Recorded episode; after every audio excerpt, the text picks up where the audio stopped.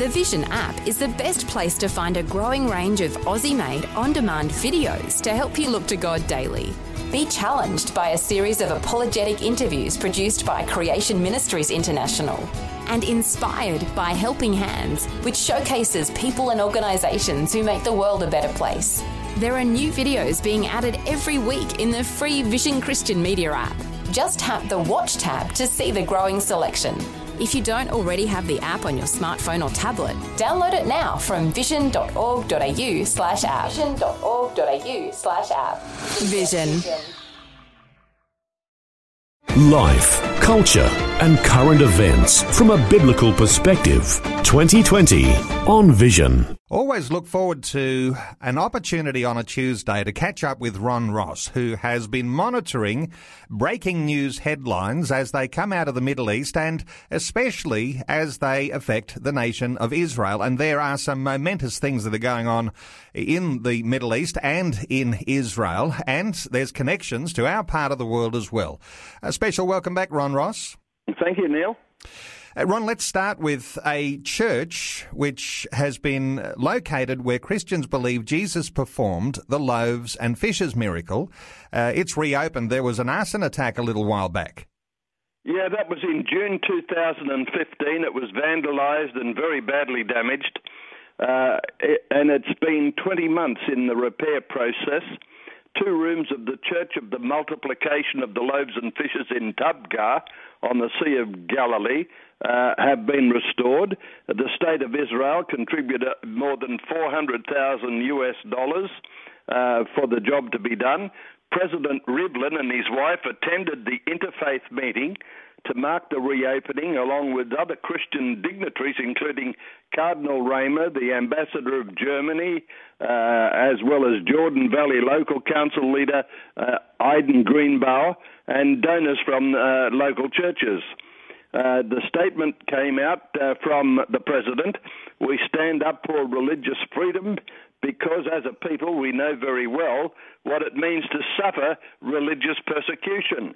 And we stand up for religious freedom because we are a democratic state who believe in the rights for everyone to worship God according to their belief, he said. The president thanked all those who worked to restore the church. The last time I was here, we stood together and looked at the burnt walls and the terrible graffiti. Today I visit again and see the renewal of this historic, special, and holy place. I want to thank all the people who worked hard to restore this place and to say clearly that hate cannot win. A wonderful time.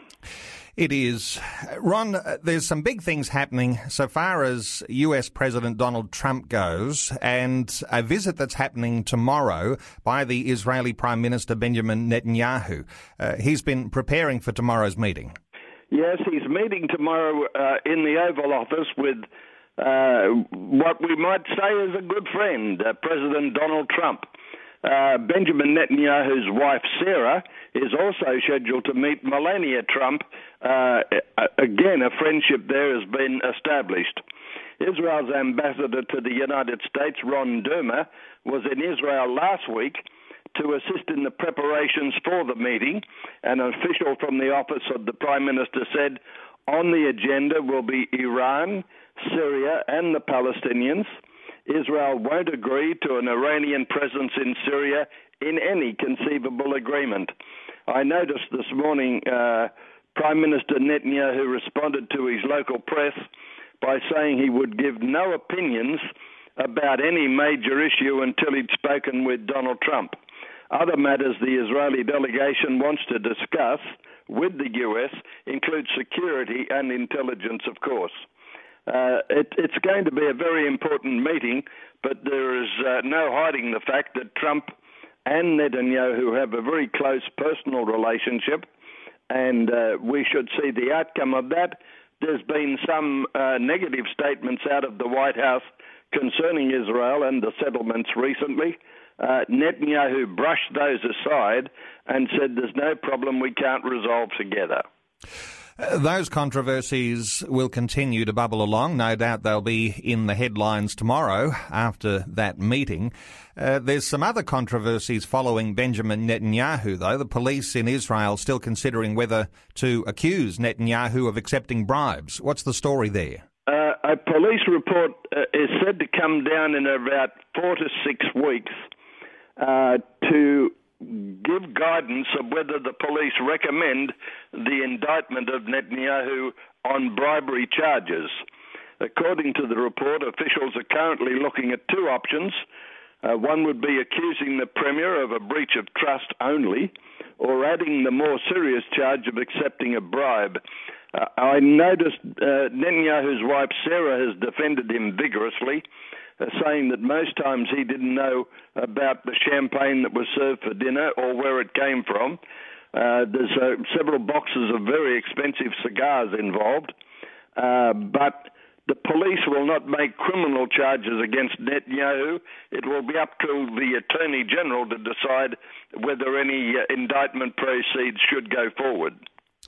Uh, let's talk about something fairly close to home. Uh, the issue that it's such a polarizing force, the nation of Israel. There's uh, nations that are enemies of Israel and those who are firmly friends of Israel, and then there are those that sort of maybe sit on the fence. But uh, Israel uh, takes its friends very seriously, but uh, something serious to talk about today Israel permanently downgrading its ties to New Zealand and the nation of Senegal.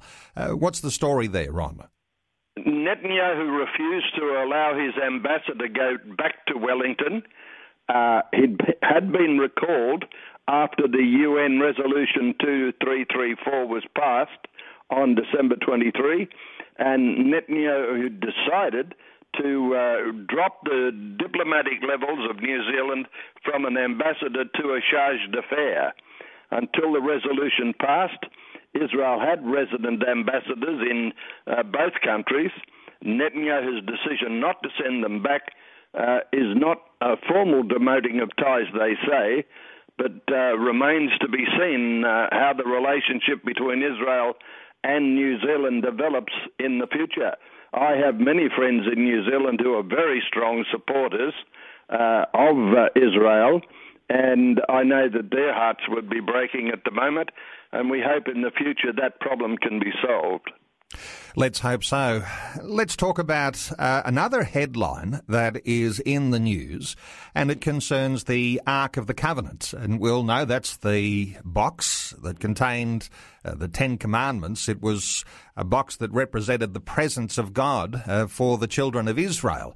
Now, uh, there's mysteries of this Ark's journey, and they're being revealed as some excavation begins at the site of the Ark of the Covenant. What's the story, Ron? It's interesting to look at 1 Samuel 7, verse 2, which says, And it came to pass from the day that the ark abode in Kiriath Yearim that the time was long, for it was 20 years, and all the house of Israel yearned after Hashem, uh, the Hebrew name for God.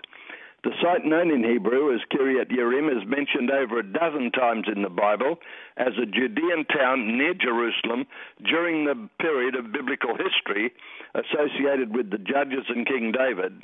Today it remains one of the last biblical landmarks unstudied.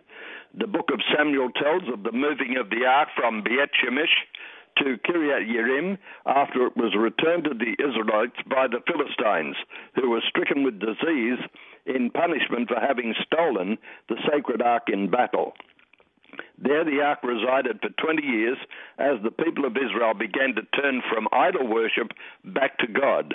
The Ark of the Covenant, one of the most mysterious and sought after biblical treasures in history, is described in the book of Exodus, as you rightly say, as a gold plated wooden box which holds within it two tablets given by God to Moses on Mount Sinai.